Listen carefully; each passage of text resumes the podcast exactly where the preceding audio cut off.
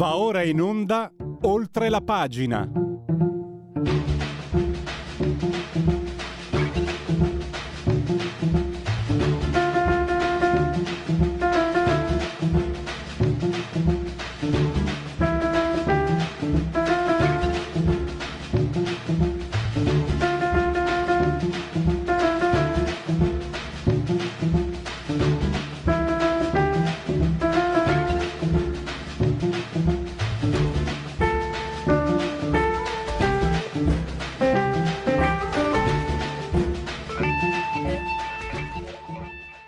Radio Libertà, subito la linea a Pierluigi Pellegrin.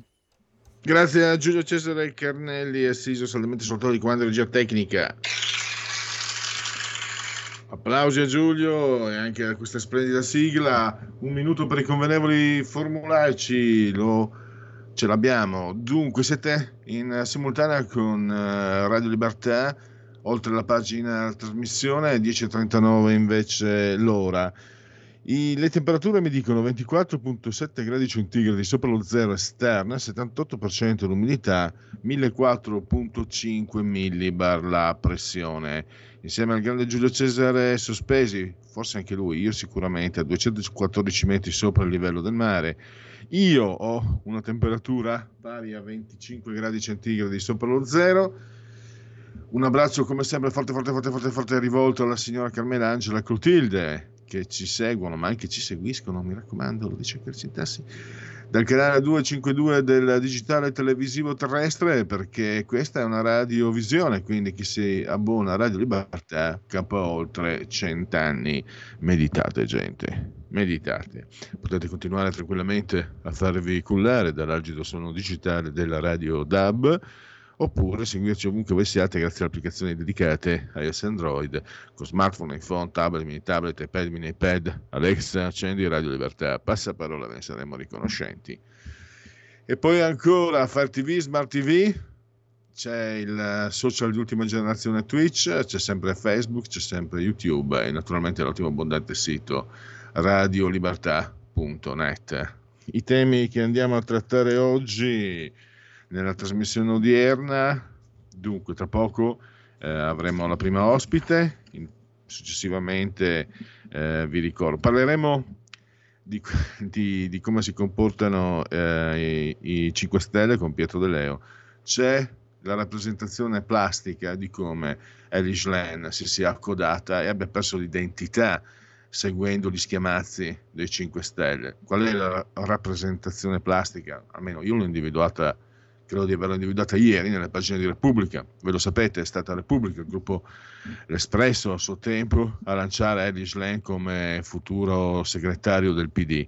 Ebbene, ieri Repubblica ha dedicato pagina 3, quella che si vede prima di tutti dopo la prima pagina, a Giuseppe Conte, con tanto di foto, intervistone, eccetera.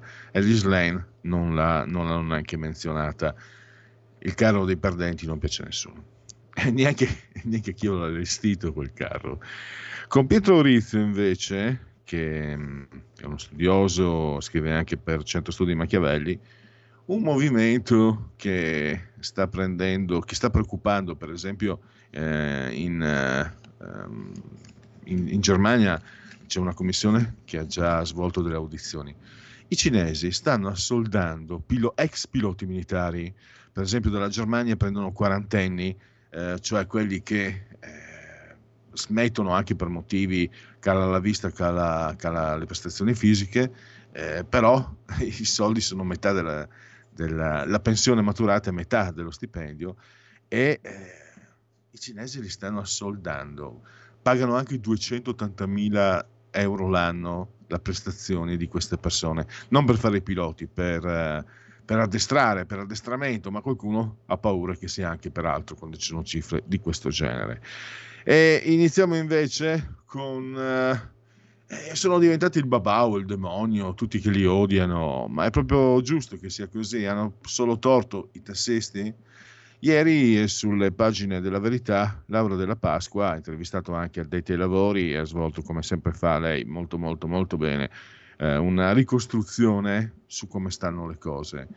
E insomma, c'è qualcuno forse che ciurla nel manico, qualcuno che sta cercando di scaricare sui tassisti che non sono probabilmente esenti di colpa, una corporazione molto chiusa, eccetera. Intanto fatemi salutare Laura della Pasqua che credo sia in linea e mi sta ascoltando.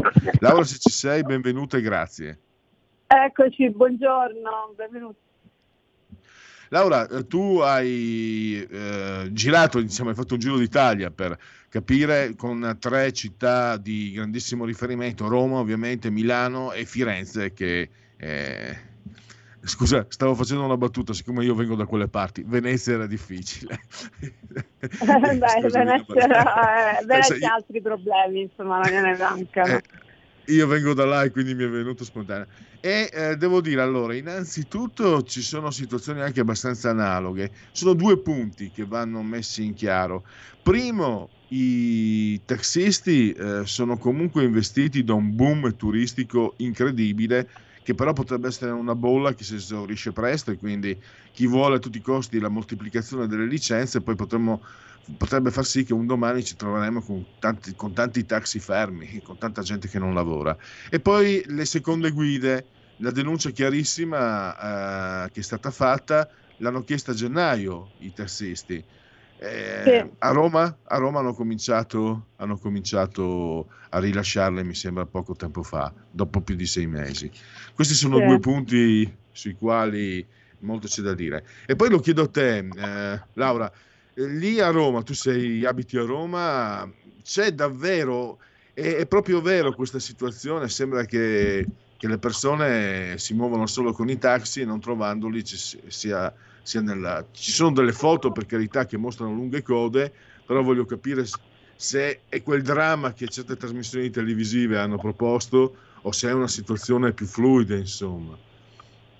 Ma la situazione dei trasporti a Roma è una situazione eh, diciamo eh, drammatica, eh, 12 mesi l'anno, però si acuisce nel periodo estivo perché durante l'estate vengono effettuati lavori che sono rimandati durante il periodo, perché si pensa che l'estate sia un periodo più, eh, diciamo un periodo morto, un periodo di, maggior, di, minor, eh, di minor uso dei, del trasporto pubblico. In realtà eh, bisognava prevedere, e non era difficile farlo, che quest'estate sarebbe stata un'estate particolare, quindi con eh, un aumento del, del, flusso turistico, come abbiamo visto, flusso turistico dall'estero e anche dal, eh, quello nazionale.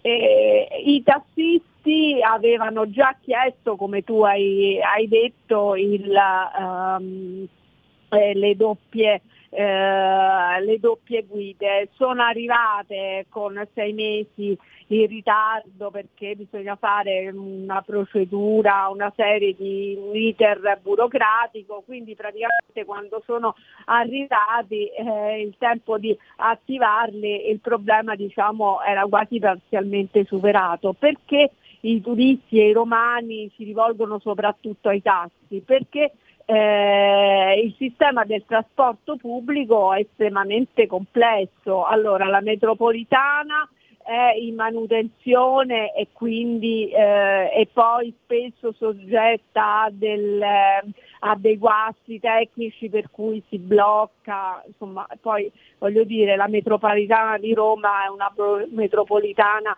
limitata, non capillare proprio per le caratteristiche eh, della città. Il trasporto, eh, il trasporto su gomma, il trasporto su rotaia, anche in quel caso il trasporto su rotaia mh, è sotto eh, manutenzione, cioè tutti i lavori che mh, si sarebbero potuti programmare smaltendoli nel corso eh, dell'anno, in, eh, frammentandoli nel corso dell'anno. In realtà non è stato fatto così e come, ehm, per una tradizione ormai consolidata, per un atteggiamento ormai consolidato, vengono ehm, effettuati tutti in, in, estate proprio perché si pensa che in estate la gran parte dei romani sia fuori, eh, sia in vacanza, sia in ferie in realtà poi la città esplode perché appunto ci sono tanti e tanti turisti. Quindi il servizio taxi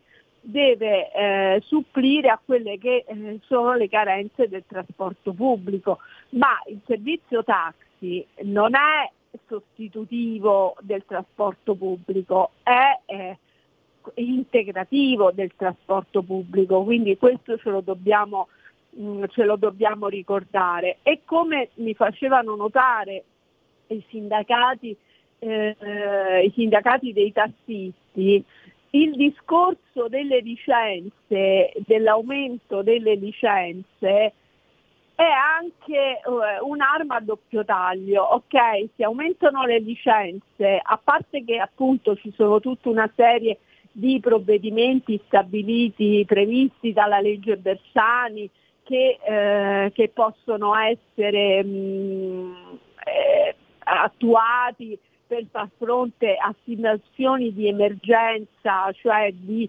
eh, incremento del traffico eh, di carattere episodico e quindi questo dell'estate ha un carattere, di, ehm, ha un carattere circoscritto ad, alcune, ad alcuni mesi. Eh, tra l'altro bisognerà cioè, mh, tutte le stime indicano che questo del, del, turismo è una sorta di bolla destinata a sgonfiarsi nel giro di poco tempo, sia perché eh, gli spostamenti sono diventati molto molto cari, eh, quindi ehm, i viaggi che ehm, sono stati finanziati dai risparmi che si sono accumulati durante eh, il lockdown eh, andranno brevemente eh, ad esaurirsi.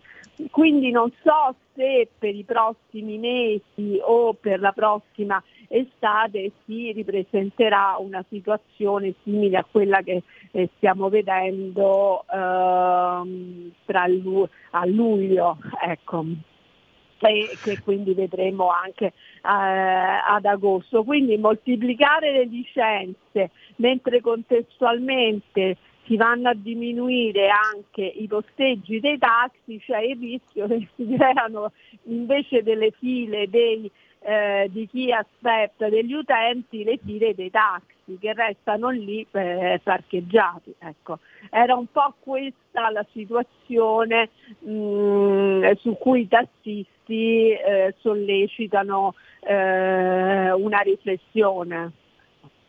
Ecco anche perché mh, mm, questo te, ti è stato riportato mi sembra dagli esponenti anche di Firenze, cioè si è visto che anche eh, albergatori e ristoratori sono stati un po' presi in contropiede da questo numero esorbitante di, di, di turisti. Ma sì, indubbiamente questa è un'estate anomala. Eh, leggevo oggi che c'è la fuga dei turisti dalla Puglia perché ci sono dei prezzi esorbitanti, 500 euro eh, al giorno per, per, una famiglia, quindi è un'estate assolutamente drogata eh, che difficilmente potrà ripresentarsi eh, il prossimo anno, quindi va affrontata eh, con strumenti che siano strumenti che guardano alla episodicità del, del fenomeno, cioè non è una ehm, una, una, costante. Resta il fatto che ehm, diciamo, viene messo in evidenza la carenza ancora di più dei, eh, del trasporto pubblico. Ecco, Laura, ti interrompo. Io, eh, seguendo mm, i tuoi, leggendo i tuoi articoli, mi sono fatto questa eh, fotografia. A Roma la carenza del trasporto pubblico che è eh, risaputa, no? Eh, quando c'era la Raggi dei 5 Stelle ne parlavano delle, delle inefficienze di Roma, ne parlavano 10, 27 ore al giorno, adesso c'è il sindaco Rinaldi di un altro colore politico, sembra che sia tutto a posto ma non è così e purtroppo lo vediamo. A Milano, ore, un po' perché ci vivo, eh, personalmente, io sono un orso che fatica a uscire dalla sua tana, però i trasporti funzionano piuttosto bene, anzi funzionano bene secondo me, nonostante Beppe Sala permettimi questa osservazione visto che sono di parte. Gli, i, i, grossi problemi dei, dei, taxisti che tu hai interpellato sono i, i, i, cantieri, i lavori che rendono sempre più eh, complicato. Poi il fatto che questo signore, io adesso ce l'ho in condivisione, Beppe Sala sta togliendo i parcheggi dedicati. Questo l'avevo notato anch'io con la coda dell'occhio, io mi muovo in bicicletta a dire la verità. Ma avevo notato che sono sparite corsie preferenziali, sono spariti eh, parcheggi de- dedicati ai taxisti, quasi come se, se, a sala gli stessero sulle, sulle scatole. Questa, questo lo dico io così, però a livello, a livello diciamo empirico, questa impressione l'avevo avuta così, non è che ho fatto indagini e mi sembra che, questo, uh, che um, i problemi di Milano siano, siano di questo tipo. Uh, nello specifico perché come ti ha detto anche un esponente se io devo fare il giro molto molto più lungo chiaramente poi sono meno disponibile per i clienti per non parlare poi delle tariffe che crescono o sbaglio, certo, è certo. così più o meno. Sì, sì, sì, no, è assolutamente quello che mi hanno segnalato, era un tema che io poi non conoscevo, eh, che avevo anch'io osservato ehm, osservato su, su Roma, eh, però mi dicono che proprio ehm, e ho chiesto, dico, ma eh, con, tagliando, togliendo posteggi ai, eh, ai taxi, questi posteggi a chi dice, probabilmente dice, vengono assegnati al, ai privati, però ai privati con, cioè per il parcheggio delle, delle auto delle auto private Laura, oppure scusami, vengono Laura, destinati Posso, scusami, ti interrompo. Eh, quello che dico non lo, non lo posso provare perché non, lo, perché non l'ho verificato. Eh, è stato molti parcheggi, ho l'impressione di essere stati dedicati alle piste ciclabili qui a Milano. Eh, non solo alle piste, alle piste, ciclabili, ma vengono dedicate alla, alle auto elettriche e ah, rimangono sì, giusto, sempre giusto. vuoti. Auto elettriche e ricarica di auto elettriche. Eh, ma sono mh, mm, eh, posteggi che la maggior parte del tempo ri- rimangono vuoti perché nelle città non ci sono tutte queste auto, auto elettriche. Eh, però siccome la prospettiva dei due sindaci che sono in competizione, Sala e Gualtieri, è quello di trasformare Milano e Roma in smart city come si come piace tanto adesso, adesso dire, eh, si moltiplicano le, eh, i posteggi per, eh, per, auto, per auto elettriche. Allora, considerando posteggi per auto elettriche, posteggi per ricarica delle auto, posteggi per portatori di handicap, va da sé che eh, i posteggi per i taxi mezzi e per le auto eh, ancora a motore endotermico si riducono notevolmente. Laura, c'è un altro punto purtroppo mm, triste, poi lo dico particolarmente interessato visto che ci vivo e ci abito, eh, che ti hanno spiegato, ti, ti, è stato spiegato dai tassisti, che la verità è, purtroppo se ti muovi a Milano, soprattutto dopo una certa ora, in certe zone, con i mezzi pubblici, è meglio non farlo, soprattutto non è sessismo se sia una donna, perché una donna corre più rischi, spero eh, che si possa dirlo.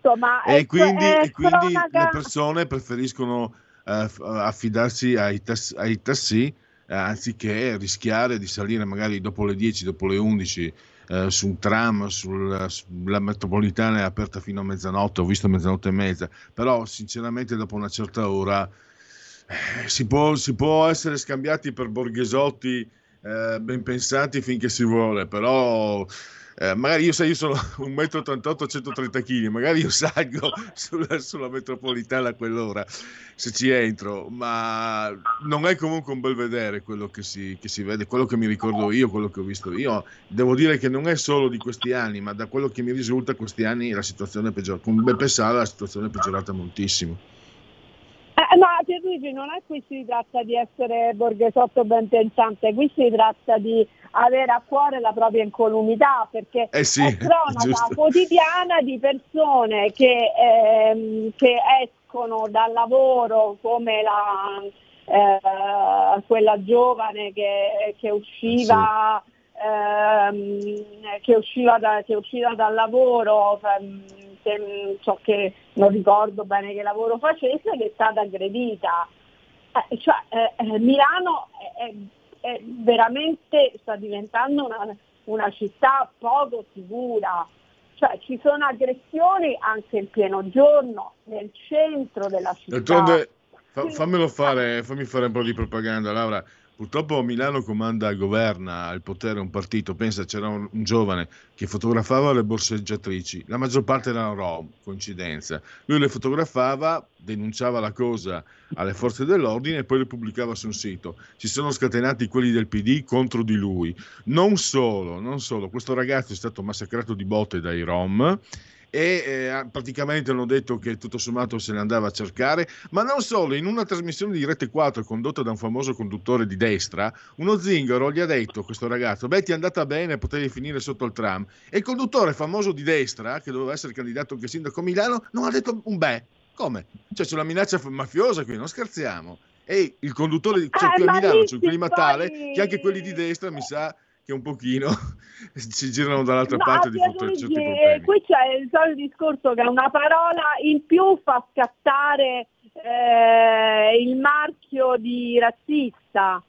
Eh, sì. eh, quindi anche chi denuncia alcuni mh, eh, furti, scippi, li riprende con il telefonino no, è un razzista perché poi esce eh, diciamo, il titolo sul giornale, il ROM, di qua cioè, siamo, a questo, siamo a questo livello, eh. Eh, ma eh, qui mi sembra è un, è un, paese in cui le regole, le regole sono, sono scappate, di, scappate, di, mano, non ci, più, non ci sono più regole e il risultato è che poi eh, camminare per, per, le grandi città, città che fino a poco tempo fa erano considerate abbastanza sicure rispetto alle, alle metropoli straniere, non pensiamo alle metropoli eh, americane, eh, sta, diventando, sta diventando complicato.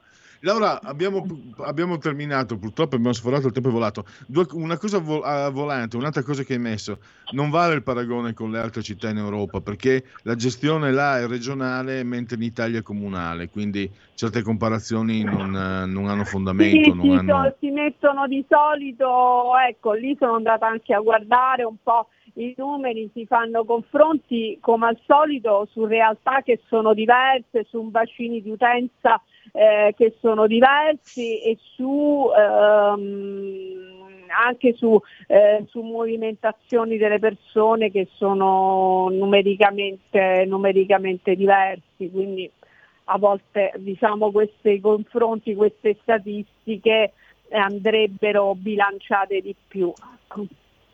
Certo. Allora abbiamo concluso. Ringrazio Laura della Pasqua della Verità e di Panorama. Eh, grazie, grazie, grazie davvero e a risentirci a presto. Grazie a voi, buona giornata. Stai ascoltando Radio Libertà. La tua voce libera, senza filtri né censura. La tua radio.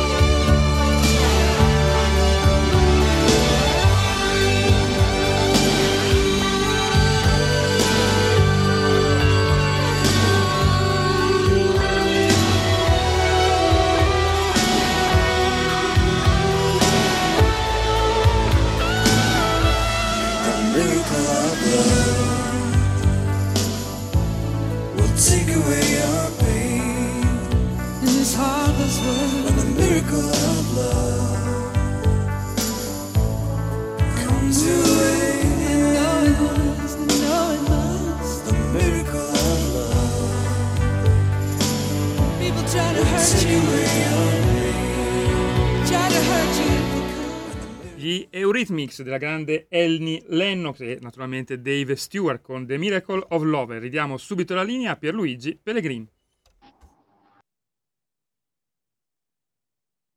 Grazie, grazie a Giulio Cesare Carnelli, assiso sulla tolda di comando, saldamente sulla tolda di comando in eh, regia tecnica. Allora io credo, anzi lo vedo, non so se si è frizzata l'immagine, abbiamo Pietro Orizio in collegamento Skype. Se mi sente lo saluto e lo ringrazio intanto. Mi sento forte e chiaro, buongiorno e grazie dell'invito. Dunque, eh, Pietro Rizio è esperto di sicurezza, di terrorismo, scrive per analisi di difesa e anche per il centro studi Machiavelli. E eh, ho messo, adesso metterò in condivisione, spero si riesca a vedere, vediamo un po'. eh, ecco, scusate, spero si riesca a vedere in condivisione, perché io nel mio riquadro ho lo schermo buio in questo momento, spero che comunque chi guarda dalla TV, dal canale 252 veda. Eh, una- una- un dossier che potete scaricare gratis, è molto in versione PDF, eh, che parla di un tema che dà da pensare, cioè questa operazione di scouting che la Repubblica Popolare Cinese sta facendo non da oggi, da alcuni anni, nei confronti di ex piloti militari, soprattutto Germania, Regno Unito, poi anche Canada, Australia, Nuova Zelanda.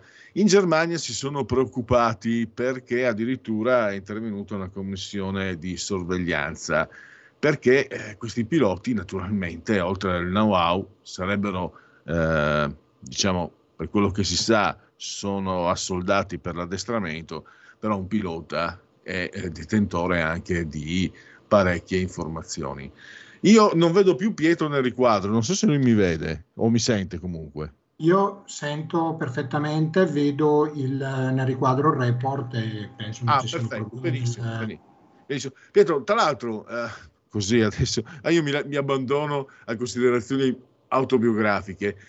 Nel secolo scorso, 40, no, una quarantina d'anni fa circa, io ho fatto eh, il, il militare nell'aeronautica, ero missilista e lavoravo anche nella base NATO.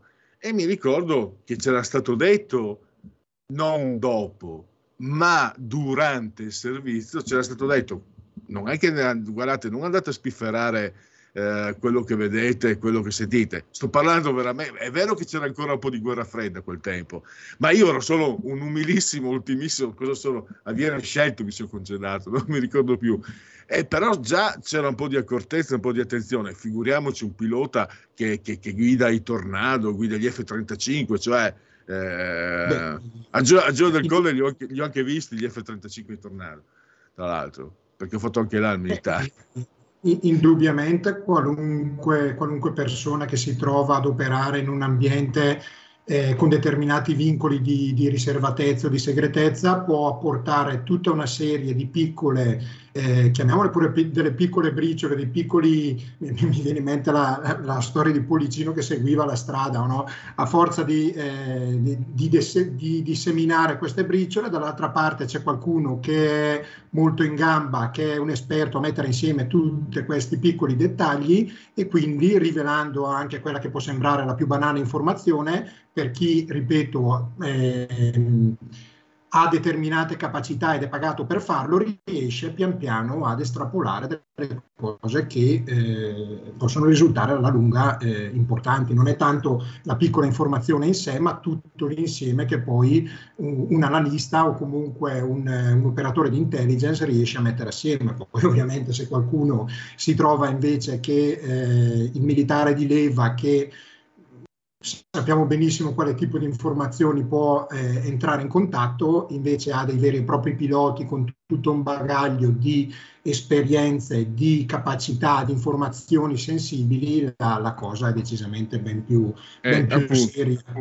Chiaro, infatti non si parlava, eravamo irrilevanti, ma non si parlava certo di segretezza, però di riservatezza, insomma, di non essere troppo chiacchieroni su questi argomenti. Proprio per Cosa... tornare un attimo su, su questa esperienza mi viene eh, mi ricordo il film Per Harbor quando dal Giappone telefonavano i, eh, ai cittadini giapponesi che vivevano alle Hawaii e chiedevano scusa cosa vedi dalla finestra e questi dicevano vedono una porta aerei, non vedo niente eccetera eccetera, anche semplicemente una, una banalissima informazione per noi, eh, per chi ha le capacità e soprattutto tutta una serie di altre informazioni da poter mettere assieme può fare veramente la differenza. Ecco, allora io uh, mi sto accorgendo, grazie anche a questo lavoro, devo dire la verità, uh, questo disprezzato lavoro, uh, un po' alla volta mi sto accorgendo, mi sto mettendo insieme i pezzi, cioè la Cina non si muove da oggi, la Cina si muove da vent'anni su tutti i fronti, soprattutto quello economico ma anche quello militare. Quali timori, le chiedo Pietro, che, che timori ci sono dietro questa operazione? Perché non è possibile, no? Cioè, persino io non ci casco, non ci credo che a Soldiate, io ho letto no, nel, suo, nel suo dossier anche 280.000 euro, non è che dai a qualcuno 280.000 euro per insegnare a pilotare un aereo, che per carità sarà complicato, però escludo che i cinesi non abbiano personale eh, sufficiente o comunque adeguatamente addestrato per, per insegnare come si pilota. Quindi quei 280.000 euro è evidente che si vuole ottenere qualcos'altro. Che timori ci possiamo, possiamo avere quindi, Pietro?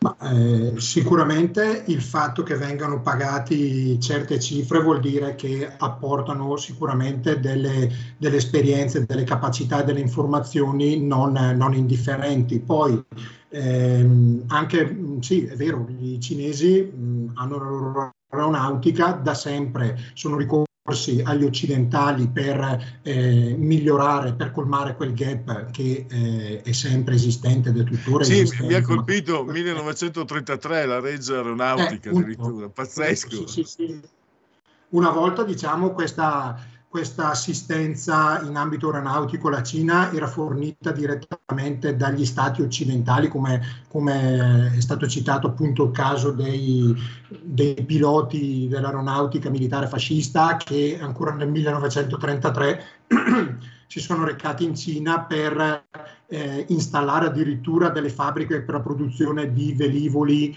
militari e anche per addestrare i cinesi ad utilizzarli. I cinesi che eh, in quel periodo erano impegnati a combattere contro gli insorti comunisti di Mao Zedong e anche contro gli invasori giapponesi.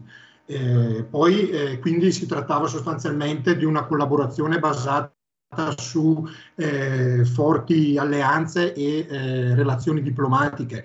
Tutto questo negli anni si è portato avanti fino a non molto tempo fa, quando, ripeto, erano proprio i paesi occidentali a fornire direttamente l'addestramento o a, a, a, a, fornire l'autorizzazione a quelle società che erano intenzionate a farlo. Negli ultimi dieci anni questo, questo argomento, queste, queste capacità sono diventate un tabù. La Cina ha adottato una politica, eh, soprattutto una strategia decisamente più aggressiva, così o comunque così ritenuta tale dalle cancellerie occidentali, che eh, questa pratica è diventata decisamente invisa. Anzi, eh, leggevo recentemente un articolo eh, su Foreign Policy che lamentava appunto una, un'ingenuità in particolare europea nei confronti della minaccia eh, militare cinese, nel senso che abbiamo sempre fornito di tutto di più alla Cina, compresi eh, velivoli, armamenti e formazione, tutto d'un tratto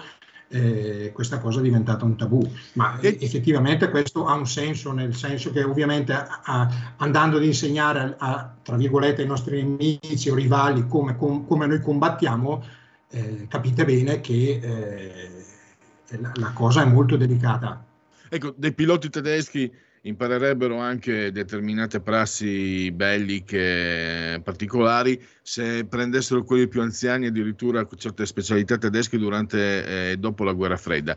Le chiedo Pietro, eh, questo tipo di operazione dobbiamo preoccuparci di qualche intento particolarmente aggressivo da parte della Cina o fa parte piuttosto di un'operazione complessiva, cioè la Cina vuole pesare e noi sappiamo che anche il, il, l'opzione militare ha un suo peso importante, poi di mezzo c'è Hong Kong, c'è Taiwan, ci sono anche situazioni che sono un po' spinose e che quindi potrebbero vedere la Cina, qualora adeguatamente eh, preparata, fare quello che vuole in, casa, in quella che lei considera casa propria. Ecco, dobbiamo preoccuparci un ritorno tipo quello che si paventava fino a 30 anni fa, no, mm, sì, un po' più di 30 anni fa, la guerra fredda, qualcosa del genere, o i cinesi hanno una, uno sviluppo diverso della, della trattativa del potere, quindi usano questo, questi strumenti, eh, non dico la parola è sbagliata, intimidatori, ma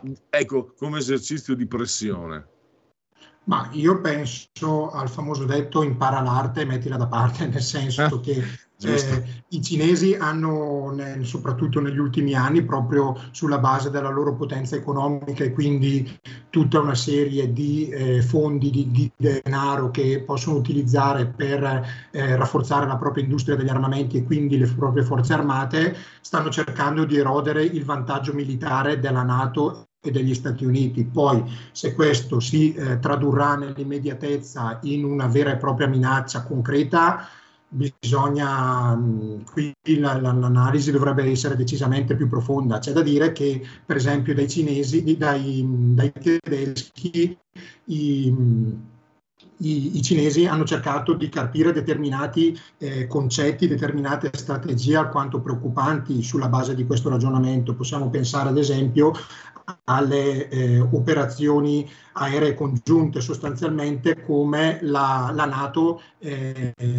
si trovi a mettere assieme tutta una serie di velivoli diversi per determinate operazioni specifiche. Se proviamo ad immaginare a eh, un eventuale attacco, invasione di Pechino nei confronti di Taiwan, si troverebbe in, senza ombra di dubbio a dover far, eh, ad integrare nel proprio tentativo tutta una serie di velivoli, ma anche di vari sistemi d'arma come possono essere i droni, come possono essere eh, tutta una serie di tipologie di missili eh, o, o, comunque la collaborazione con altre unità eh, che che appunto si basano su, questa, su questo concetto.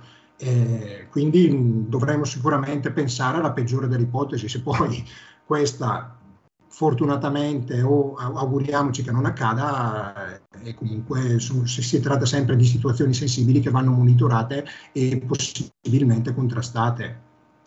C'è anche, eh, lei ha riportato anche la vicenda di, chiedo scusa la pronuncia all'inglese, non lo conosco, Daniel Edmund Duggan, il paziente zero lei lo ha definito, perché forse è, è da lì che, che, è cominciato lo sviluppo di questa raccolta di informazioni, tanto collegato a un industriale cinese. È simpatico, cioè simpatico, uso, è un, un termine che non c'entra, ma è abbastanza, sembra quasi da spy story che questo cittadino americano che poi è stato condannato adesso, non so se in Canada, mi sembra per essere espatriato, aveva la residenza a Pechino eh, dove, do, presso un'azienda di proprietà di un cinese che abitava in Canada che è stato condannato per spionaggio. Sembra davvero una trama, una trama gialla, invece è tutta cronaca, è tutta realtà.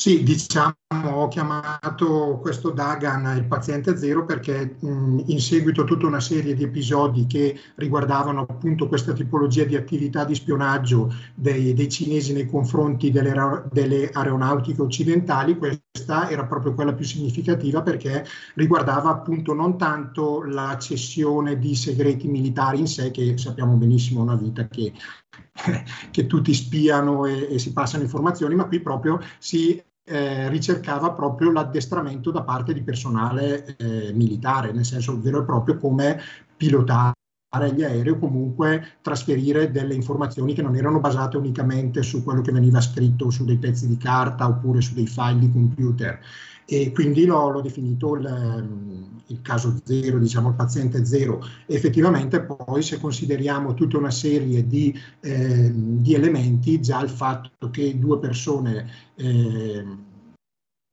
che, che, che, siano state accusate di... Eh, di far parte di questo complotto si trovino a condividere lo stesso numero civico a Pechino. Adesso eh, non ricordo di preciso quanti abitanti faccia Pechino, però non credo che abbiano tanti problemi di spazio. Comunque la casualità mi sembra un po' forzata, eh, anche perché non solo eh, questi, questi due individui condividevano appunto questo civico, ma facendo un passo nella carriera di entrambi sono legati a un'altra società eh, sudafricana, la Test Flying, che ehm, era appunto una società aeronautica che raccoglieva tutta una serie di ex piloti militari che fornivano addestramento. Per, giustific- per difendersi questa società ha sempre mh, dichiarato di aver fornito sì addestramento ma solo a piloti civili. Eh, comunque resta il fatto che il nome di questa società eh, appare in tutti questi casi di scouting che, come abbiamo già ricordato prima, hanno riguardato non solo la Germania, il Regno Unito, ma anche la Nuova Zelanda, il Canada, la Francia, gli Stati Uniti. Eh, le casualità sono un po', sono un po troppe, insomma. E oltretutto questa, questa società sudafricana aveva collaborato con eh, il nostro Dagan, fornendogli appunto assumendolo, contrattualizzandolo per fornire addestramento e eh, con la stessa eh, società Load Tech del, di, di, questo Subin che, eh, con cui ha collaborato per circa una decina d'anni. Ecco, i piloti italiani come mai non, eh, non hanno subito questa operazione di scouting secondo lei? Non mi risulta che siano meno capaci degli altri, anzi Dire che non l'abbiano subita non lo so, nel senso ah. che fortunatamente al momento non è emersa nessuna notizia. Eh, c'è anche da dire che rispetto ad altri paesi europei, ma in particolare anche a quelli degli Stati Uniti o comunque di Gran Bretagna, il, um, il settore del, dei servizi aerei a contratto in Europa, ma soprattutto in Italia, è ancora allo stato embrionale, soprattutto poco regolamentato nel senso che eh, i servizi aerei a contratto sono una delle branche più eh, recenti e innovative dell'evoluzione delle compagnie militari di sicurezza private di cui tanto si è parlato durante eh, gli anni della guerra in Iraq e in Afghanistan, varie, le varie black water, eh, eccetera, eccetera. Quindi prima hanno interessato sicuramente i piloti eh, anglosassoni, angloamericani, mm. questo perché ovviamente la maggior parte delle società era, proveniva appunto da quei paesi.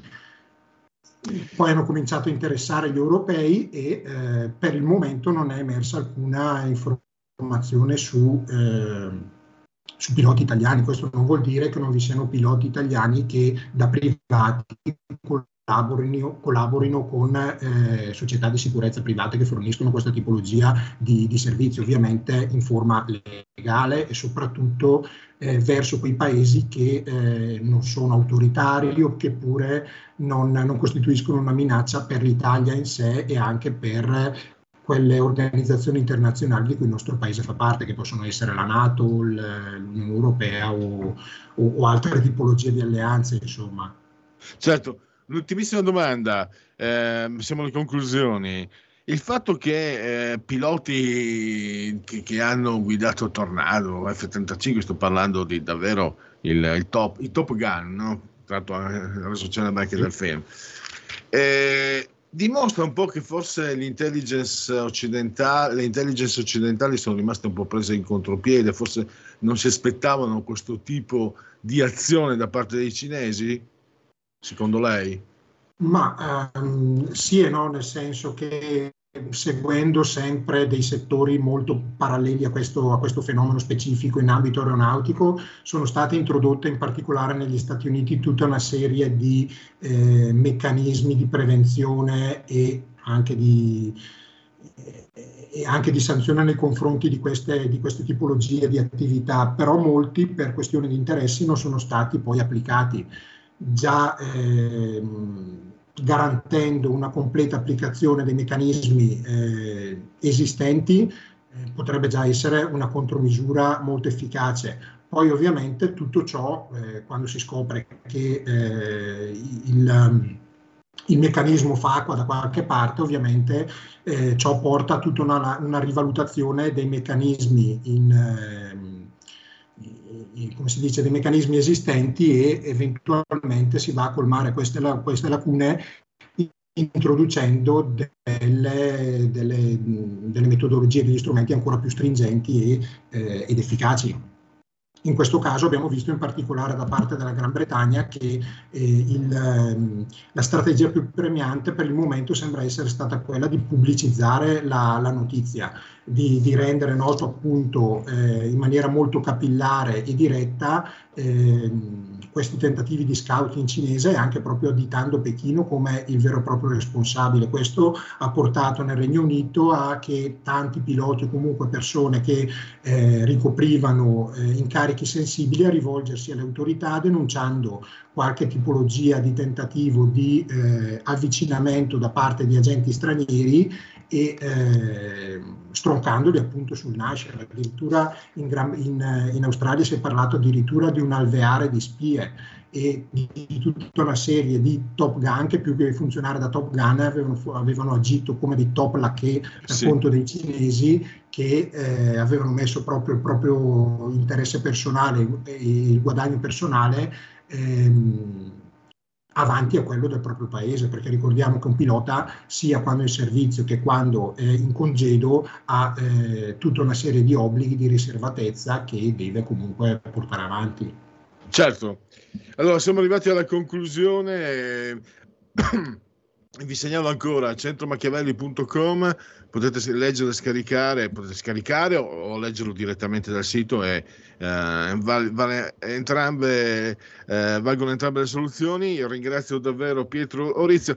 Molto interessante, eh, Orizio, questa, mm, questo apporto che lei ha dato per capire come, come, si muovono certe cose. Io spero di averla presto nuovamente nostro ospite. Grazie, Grazie per la per la disponibilità e anche per uh, l'importanza delle informazioni che ci ha fornito. Grazie ancora, risentirci presto. A presto.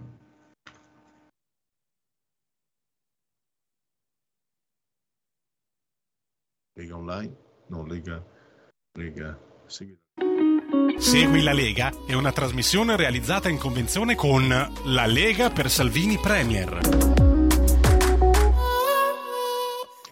Segui la Lega prima che la Lega seguisca te alla Pellegrina e anche alla Sintassi o seguate alla Marciana sono sul sito legaonline.it scritto legaonline.it molte cose si possono fare da su questo sito iscrivervi alla Lega è molto facile si versano 10 euro si può fare anche tramite PayPal, PayPal, PayPal senza nemmeno vi sia necessità che siate iscritti a PayPal, PayPal, PayPal quindi il codice fiscale gli altri dati richiesti e vi verrà eh, susseguentemente recapitato alla magione salvo ci siano di mezzo le poste italiane, in quel caso sono consigliati ampi gesti apotropaici alle femminucce, ai maschietti e anche agli altri, siamo aperti e siamo inclusivi, quindi anche agli arcobaleni. La tessera Lega Salvini Premier. poi qui ci sono molte cose, la campagna tesseramento, il 17 settembre Pontida, la firma per, affinché il, l'utero in affitto diventi reato universale. Il gesto di auto eh, coscienza civica, cioè il 2 per 1000, soldi nostri che però lo Stato si tiene, almeno possiamo dirgli dove spenderli. In questo caso il nostro consiglio è di eh, indirizzo politico, D43 nella tua dichiarazione dei redditi, scelta libera che non ti costa nulla, D di Domodossola, 4 i cavalieri della Copa, Acopalisse, dell'Apocalisse, 3 il numero perfetto. E poi abbiamo eh, gli appuntamenti radio-televisivi con gli esponenti della Lega. Alberto Gusmeroli questo pomeriggio alle 17.15, rubrica, eh, rubrica Economia, Sky TG24, l'emittente, il Presidente della Commissione Attività Produttive. Poi Marco Campomenosi, eh, dopodomani, giovedì 3 agosto, nel cuore della notte, all'alba, orario antelucano, secondo chi vi parla, alle 9.40, coffee break, alla 7, l'europarlamentare della Lega. Chiudiamo il Segui la Lega e due minuti ancora per eh, i sondaggi.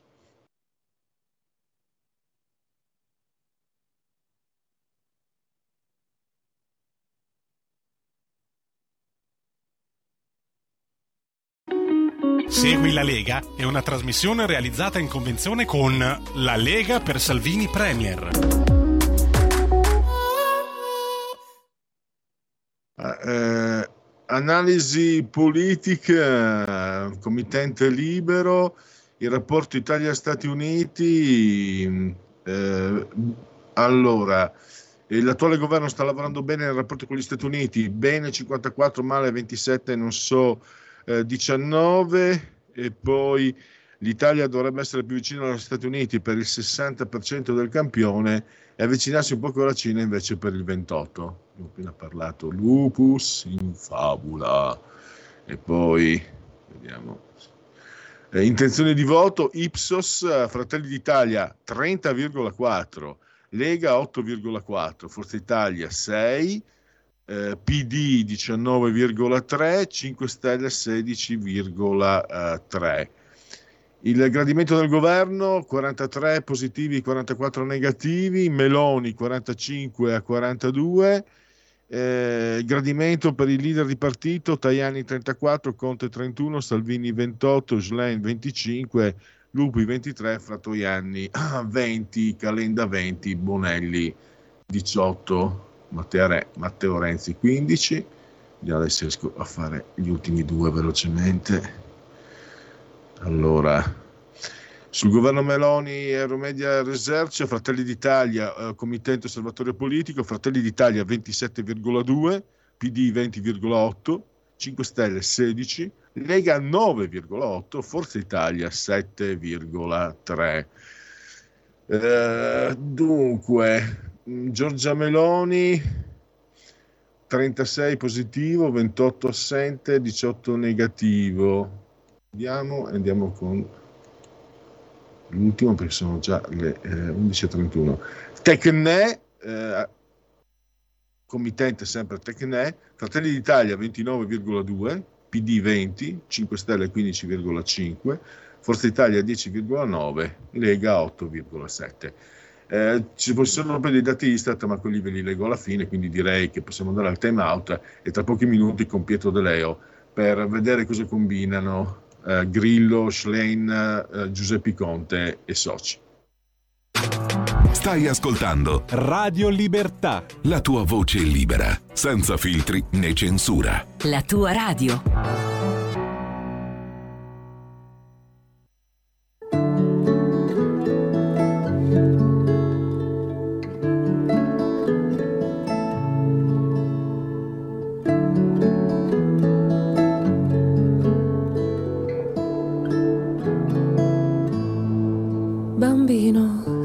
Armato e disarmato in una foto senza felicità, sfogliato e impaginato in questa vita sola che non ti guarirà. Crescerò e sarò un po' più uomo ancora, un'altra guerra mi cullerà. Crescerò, combatterò questa paura che ora mi libera. Milioni Sono i bambini stanchi e soli in una notte di macchine. Milioni tirano bombe a mano ai loro cuori, ma senza piangere.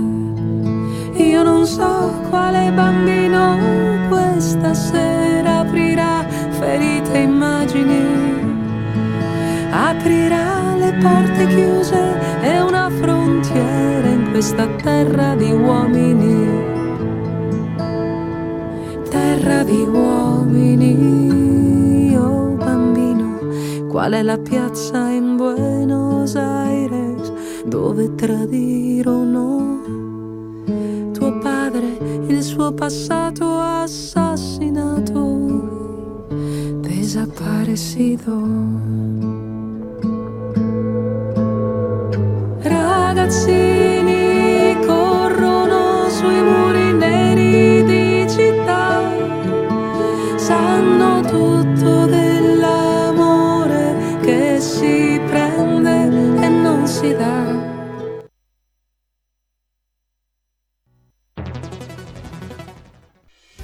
Quotidiano di Sicilia, il quotidiano d'Italia, l'informazione che ribalta i luoghi comuni, una vera visione dei fatti, l'Italia vista da sud. Ogni siciliano che vive in Italia e nel mondo è una risorsa, è protagonista della crescita della nostra nazione. Dai forza alla crescita della nostra isola, abbonandoti al QDS digitale più archivio a soli 99 euro annui. Quotidiano di Sicilia, il quotidiano d'Italia una scelta di valore. E la linea torna subito a Pierluigi Pellegrini. Grazie a Giulio Cesare Carnelli, assiso saldamente sulla tolla di comando in regia tecnica. Allora, adesso andiamo a parlare del quadro eh, politico, lo facciamo con Pietro De Leo eh, che tutti i giorni leggiamo su Libero e anche sul Tempo. Credo che eh, Pietro sia già in collegamento, nel caso mi senta lo saluto e lo ringrazio per la consueta disponibilità. Buongiorno, eccomi, grazie a voi. Allora, parliamo di questo PD incendiario. Te ne occupi anche oggi sulle pagine del Tempo parlando della questione del, um, del reddito di cittadinanza. Ieri, ieri L'articolo era quello di ieri, quello del PD incendiario. Allora, tu ieri hai scritto eh, sostanzialmente eh, una cosa che secondo me ha fatto centro, che hai fatto centro e questo viene anche dimostrato da quello che poi adesso ti sto per dire. Cioè hai scritto che si, si sta accodando ai toni accesi, infuocati, offensivi anche se vogliamo la loro parte, eh, dei 5 Stelle, Alice si sta accodando a costoro, però così facendo sta perdendo identità e soprattutto perde eh, il PD anche quella, quella lure istituzionale che gli ha permesso magari di governare anche quando perdeva le elezioni.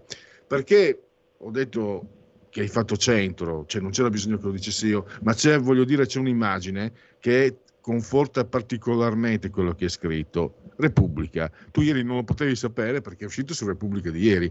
Repubblica pubblica, scusate il bisticcio di parole, a pagina 3 un'intervistona con foto a tutta pagina di Giuseppe Conte e degli Slim non se la fila manco di striscio. Una volta si diceva una parola più volgare. Cioè, Repubblica che è stata il gruppo Jedi, l'Espresso, sono stati coloro che l'hanno lanciata più di un anno fa, l'hanno, l'hanno spinta fino a farla diventare segretaria del PD, e, insomma, in un momento anche cruciale l'hanno mollata, hanno preferito Alice Lane, almeno la scelta editoriale di ieri è stato eh, Giuseppe Conte, sì, Alice Lane non ti conosco, ergo il leader dell'opposizione è eh, Giuseppe Conte però a questo punto qualcosa non mi torna, chiaramente, ed è quello che dici te, la perdita di identità del PD.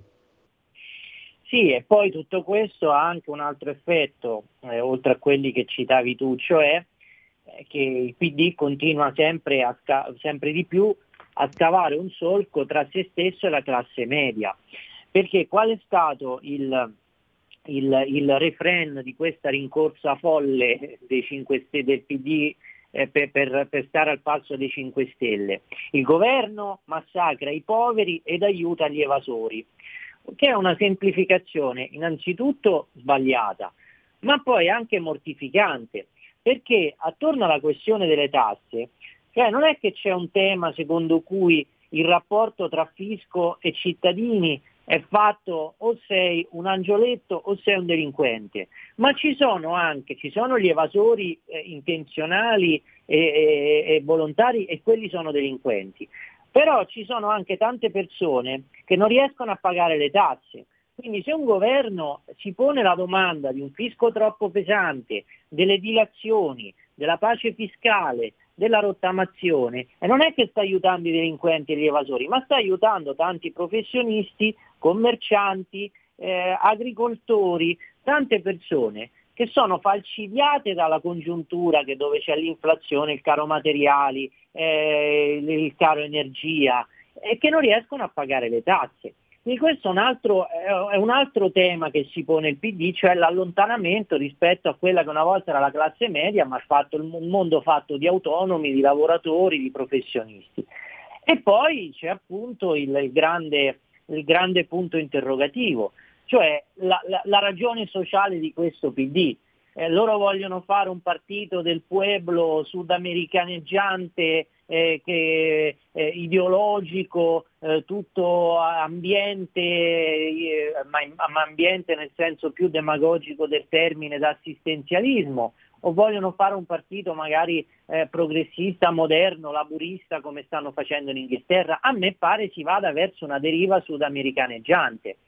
E, e poi c'è un altro aspetto in tutto questo, che è quello veramente, questo davvero mi preoccupa, cioè che una sinistra, eh, PD Movimento 5 Stelle, eh, io escluderei da questo discorso il terzo polo, che litiga su tutto, eh, rischia di ritrovarsi sulla tensione sociale. E quindi io vedo anche una specie di una sorta di interesse speculativo a, a soffiare sul fuoco, perché più, eh, c'è, c'è, perché più andiamo al tanto peggio e più per loro è tanto meglio, no? perché eh, riescono a ritrovarsi nel casino collettivo, però così non si è responsabili così non si è democratici e soprattutto così non si fa bene del Paese. Io direi che è vero che il governo sul reddito di cittadinanza qualcosa la deve spiegare perché c'è un problema di tempistiche, l'avevano detto che l'avrebbero tolto, ma c'è comunque un problema di tempistiche su cui devono essere un po' più chiari. Però il lavoro che stanno facendo PD e il Movimento 5 Stelle in queste ore è inaccettabile. Io osservo che c'è un aspetto che, che, mm, va anche contro coloro che stanno protestando. A me dispiace dirlo, però finora mi sembra sia focalizzato solo in una città del paese. Cioè, loro vogliono far passare l'operazione come un'operazione contro i poveri, ma le reazioni si sono viste solo a Napoli finora, poi magari si organizzeranno eh, per, per diffonderle nel resto d'Italia ma eh, in Veneto, in Lombardia non mi risulta. E questo, certo, da destro loro, come ha già detto qualcuno, questo, questo governo è contro il sud il governo, cioè che poi si mettano d'accordo, rimproverano il governo per il ponte sullo stretto, però dopo dicono anche che è contro il sud. Secondo me il ponte sullo stretto è per il sud, è per tutta l'Italia, perché poi eh, metterebbe in moto anche le, gli opifici del nord, eh, la costruzione, non, eh, visto che le industrie sono più concentrate al nord, quindi sarebbe un beneficio per tutti, ma rischio di passare troppo, di essere io troppo di parte, troppo, troppo piaggeria.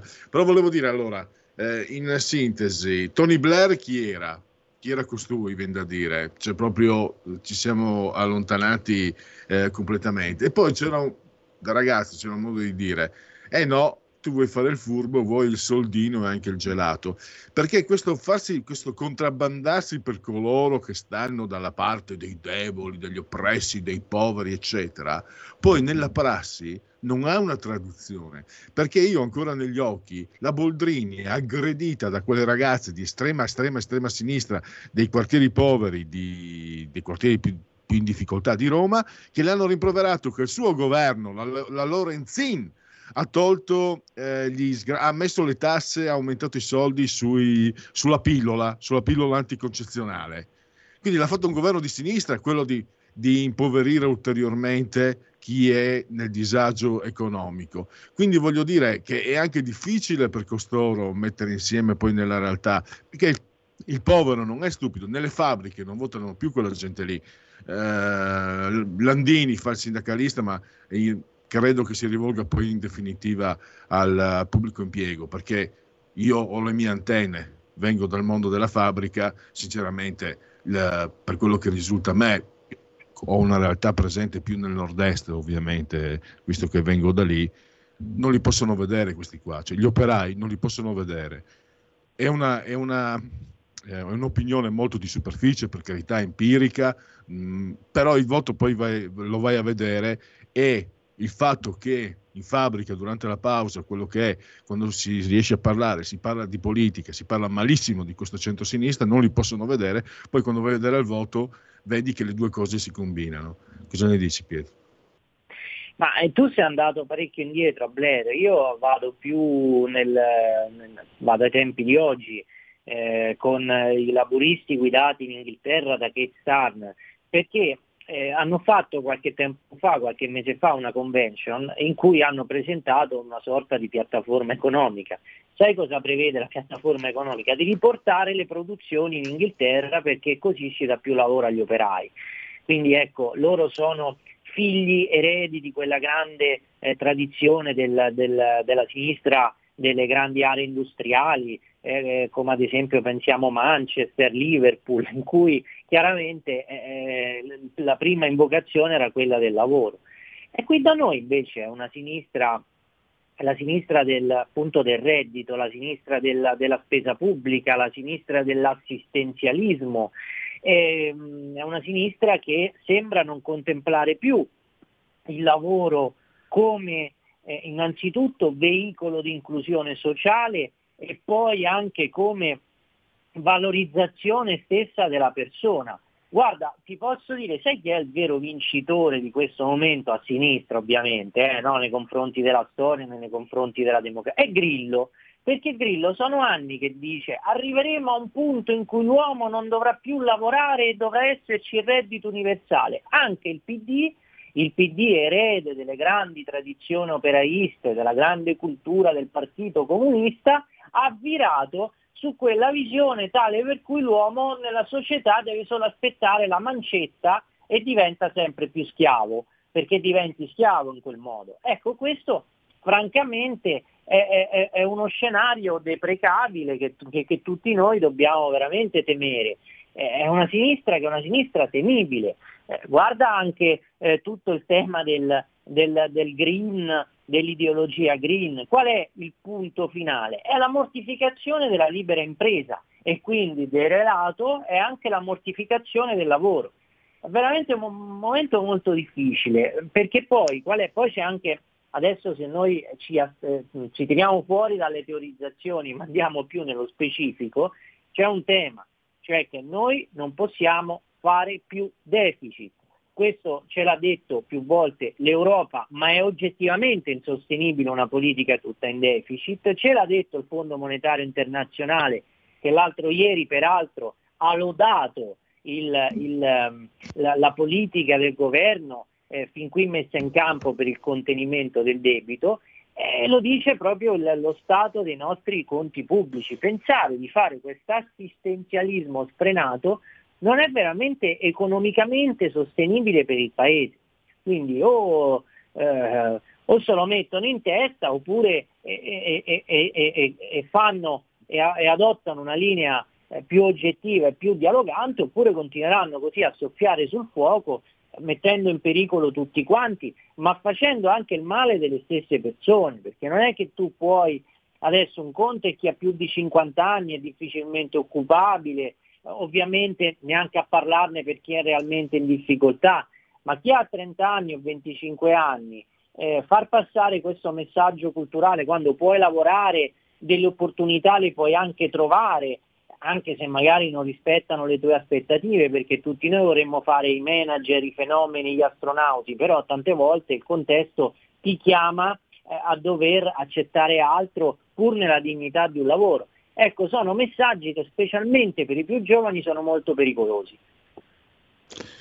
Eh, assolutamente, mm, tra l'altro eh, un altro aspetto, eh, qualcuno ha detto fa qualcuno che ancora un po' la sostiene, Lane ha detto, ah finalmente gli è voluto un po' di tempo, ma ha trovato il tema, quello del salario minimo. Però eh, io ho visto innanzitutto che ci sono, c'è Boeri, per esempio, sono economisti di sinistra che ehm, sono molto eh, perplessi. Non è una questione di principio. Tu hai detto, hai citato, hai, foto, hai fatto la fotografia di una cosa, i conti conti pubblici sono messi male da sempre e adesso siamo arrivati, non dico a reiterazione, ma quasi. Allora è chiaro che questo, la Lega, questo governo, ha rinunciato, ha fatto un passo indietro un po' sulla flat tax, proprio perché non ci sono i soldi, perché Salvini la voleva, la voleva ampliare a tutti quanti, ma i soldi. Per lo stesso motivo, però, dobbiamo capire che non ci sono i soldi per il reddito di cittadinanza a oltranza e addirittura mi sembra di, lo chiedo a te, per quello che ho messo insieme un po', cioè il reddito minimo, cioè io vengo dalla fabbrica, figurati se, se non sarei favorevole, perché gli operai non vogliono stare a casa a guardare la televisione, vogliono lavorare e poi con il lavoro cercare di migliorare le proprie posizioni. Perché in realtà non crediate che gli operai vogliono fare gli operai a vita, se possono vorrebbero fare qualcosa di meglio, perché fare l'operaio non è il massimo, ve lo dico, ve lo dico per esperienza diretta e, e, il, il, modo migliore è percepire uno stipendio e più lo stipendio è alto più ci sono possibilità. Però ci sono, fatti, ci sono fatti tecnici Lei, ripeto, torno a quello che hai detto tu i conti non lo permettono i meccanismi anche economici non lo permettono. Si arriverebbe a pagare eh, cioè, si dovrebbe pagare tipo una, una, una badante 1700-1800 euro che magari io vorrei nel mio mondo le, le persone, il, il, lo stipendio medio dovrebbe essere dai, in, per quello che è la difficoltà, eh, che sono le difficoltà della vita, minimo 2000 euro. E se vado in Germania, se vado in Svizzera, non è che, eh, che io dica che, che, che, io sogni, se dico questo, che vorrei 2000, ma non è possibile farlo in Italia. Tant'è, me ne sono occupato anche la settimana scorsa con un ospite, se ci fosse il salario minimo, le famiglie italiane che si, si, si, si avvalgono del, di, badante, di, un badante, una badante, sarebbero distrutte, devastate, non potrebbero eh, pagare queste persone e si troverebbero in difficoltà enormi con anziani malati, anziani che non possono essere seguiti. Quindi proprio nella, nella realtà non è possibile. La sto facendo lunga e arrivo al dunque. È una bugia dalle gambe corte, secondo me Pietro. Ti chiedo se mi sbaglio correggimi perché è utile anche essere corretti, se no altrimenti si va avanti a dire cose non corrette. Se è così, quanto può andare avanti questa bugia dalle gambe corte? Non va avanti perché il salario minimo non passa, eh, ma non passa perché il centrodestra ha un'altra visione. Ora io non, non contesto, cioè quando c'è qualcosa, una leva culturale che anima le cose, ehm, in questo senso il salario minimo ce l'ha, è una leva dirigista, progressista, un'idea loro rispettabile e fanno bene a portarla avanti. Però il centrodestra non, non fa- ha un'altra idea. Cioè, qual è qui? Allora, il tema salari esiste. Eh, sappiamo che qui da noi sono calati negli ultimi 15-20 anni, eh, mentre nel resto in Europa sono saliti. C'è un, un problema che riguarda alcuni contratti troppo poveri, di, di lavoro povero, c'è un problema di vacanza contrattuale perché spesso abbiamo troppi contratti segmentati, uno nel- durante l'anno ci sono dei periodi in cui non lavora, quindi c'è questo tema eh, enorme. E le soluzioni sono due, o c'è quella dirigista con il salario minimo, tu fai il salario minimo legale e poi hai tutti i problemi che hai elencato tu, sia quello delle colf, sia anche quello del fatto che poi se tu metti a 9 euro eh, poi ti diventa un benchmark no? e quindi anche chi oggi paga di più livella verso il basso. E poi ehm, oppure, c'è una, una- un- oppure c'è una strada liberale. La strada liberale qual è? Intervenire ad esempio nelle componenti accessorie del trattamento economico, eh, detassare le tredicesime, implementare il welfare aziendale, tutto quello che ad esempio è buoni pasto, eh, un aiuto per gli asili, eh, tutti questi strumenti qua, detassando le imprese, e mh, agire sui contratti collettivi, eh, d- dichiarando guerra ai contratti pirata, eh, laddove non c'è un contratto collettivo riconduci quel determinato tipo di, eh, di, di, di, ehm, di fattispecie a quella più vicina che invece il contratto collettivo ce l'ha. Ecco, devi fare questo lavoro qui per far avere come obiettivo più soldi in busta paga al lavoratore. Il governo questa cosa ha iniziato a farla con il taglio al cuneo fiscale e direi che niente non è, anche se non è a sistema, per tutti i motivi che dicevi prima tu, cioè che i conti pubblici so- non sono messi bene e c'è questa strada da seguire. Poi da qui a cinque anni si fanno i conti, ma io direi che, ehm, è- che- che- che, insomma, il governo ha ricevuto, eh, questo è un governo nato da una coalizione che ha vinto le elezioni. C'è un mandato chiaro, non è un mandato di socialismo reale ed è giusto e legittimo che il centrodestra che ora guida il paese realizzi i suoi intendimenti di programma. E poi, come io dico, Landini era Cobas, segretario di Cobas nel 2010, nel gennaio 2019 segretario CGL, si è accorto nel giugno del 2023 che i salari sono bassi. Complimenti, la prossima volta chissà dove arriverà. Eh, Pietro, purtroppo abbiamo esaurito lo- il tempo e lo spazio. Ah, Eh, Anche oggi vi ho detto, potete leggere Pietro sia sulla- sul tempo che sul libero. E lo avete ascoltato qua, come sempre molto disponibile, molto chiaro. Pietro, grazie davvero e risentirci a presto. Grazie, a presto, grazie. Adesso avevo in chiusura dei dati, vediamo se riesco a- a- ad aprire. Allora, eh, dati Istat, eh, e qua, commercio estero, commercio extra Europa 27, lieve aumento più 0,4. Eh, mancata contrazione per le importazioni, marcata, marcata, meno 14,6 un po' contrastante. Stima preliminare del PIL. Eh, il prodotto espresso dunque si stima che sia diminuito dello 0,3 rispetto al trimestre precedente e sia aumentato dello 0,6 in termini tendenziali. Ne parlano anche i giornali di oggi. Prezzi al consumo, dati provvisori nel mese di luglio eh, si stima all'ordo dei tabacchi un aumento dello 0,1 su base mensile e del 6 su base annua da più 6,4 del mese precedente. Infine, basta, stop. Eh, convenevoli formulaici. Giulio, proviamo a far partire la sigla dei convenevoli formulaici. Forse ce la faccio se ce l'hai lì, altrimenti vado subito in unplugged. Sono in mano, Eh, in mano stua. genetriaci? Sì, La verità è che sono cattivo. Ma questo cambierà. Io cambierò. È l'ultima volta che faccio cose come questa. Metto la testa a posto, vado avanti, rigo dritto, scelgo la vita. Già adesso non vedo l'ora. Diventerò esattamente come voi. Il lavoro, la famiglia, il maxi televisore del cazzo, la lavatrice, la macchina, il CD e l'apriscatole elettrico. Buona salute, colesterolo basso, polizza vita, mutuo, prima casa, moda casual, valigie, salottoli tre pezzi, fai da te, telequiz, schifezze nella pancia, figli, a spasso nel parco, orario d'ufficio, bravo a golf, l'auto lavata, tanti maglioni, Natale in famiglia, pensione privata, esenzione fiscale, tirando avanti, lontano dai guai, in attesa del giorno in cui morirai. Genetriaci, ricorrenze e commemorazioni del 14 giorno di Termidoro, mese del calendario eh, repubblicano. Per tutti un martedì, martis eh, primo di agosto, anno domini 2023-2023, che dir si voglia. Per me è un romanzo che ho dimenticato purtroppo, ma è un romanzo Moby Dick, è un romanzo che e il genetriaco di Herman Melville. Devo dire che ho amato tantissimo anche Bartleby, lo scrivano, preferirei di no. Ottavio Bottecchia, un ciclista veneto, ehm, era anche operativo in Friuli, è stato ucciso in circostanze durante un allenamento in Carnia, in circostanze misteriose.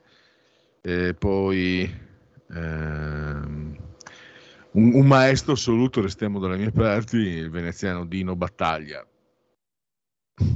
Chiama come me l'arte e il disegno. Eh, Dino Battaglia è un nome. Angela Goodwin, la vedova Perozzi. E poi anche grande interpretazione nelle conseguenze dell'amore, lì è scomparsa nel 2016. I cattivi maestri li chiamavano un tempo, Empire, Impero, Tony Negri, e poi eh, il sindacalista dei calciatori Sergio Campana, che è stato calciatore a sua volta, avvocato, Yves Saint Laurent, eleganza e dimenticare ciò che si indossa. E poi papà d'arte, Paolo Guzzanti, Sabina Corrado Caterina, il suo libro Mignottocrazia, eh, un attore che ha avuto anche una nomination all'Oscar, io me lo ricordo Giorgio Mosca nella prima notte di Quiete, lui è il grande, perché non dirlo, Giancarlo Giannini anche eh, una voce fantastica. Ancora un cattivo maestro, Adriano Sofri. Eh, mi ricordo che registravo qualcosa di volgare, non mi tornava, che lui scrivesse sulla prima pagina di Repubblica insieme al figlio del commissario Calabresi che lui ha fatto uccidere eh, io ho trovato qualcosa di volgare, di perfido, di, di, cattivo, di malvagio in questo, una mia visione personale, eh, però, e me la sono tenuta, io mi ricordo che non la, non la, condividevo perché è un pensiero un po' pesante forte, però mi ricordo che un intellettuale di centro-sinistra scrisse qualche anno fa esattamente quello che vi ho appena detto, quindi quello che vedevo io forse non era del tutto inesistente. Un regista molto interessante che forse si è perso uh, per strada, quattro nomination, un Oscar, American Beauty, un film meraviglioso, eh, Sam Mendes. Basta, abbiamo concluso, ringrazio il grande Giulio Cesare Carnelli assiso sul autore di comando della regia tecnica e buon proseguimento a tutti. Ciao.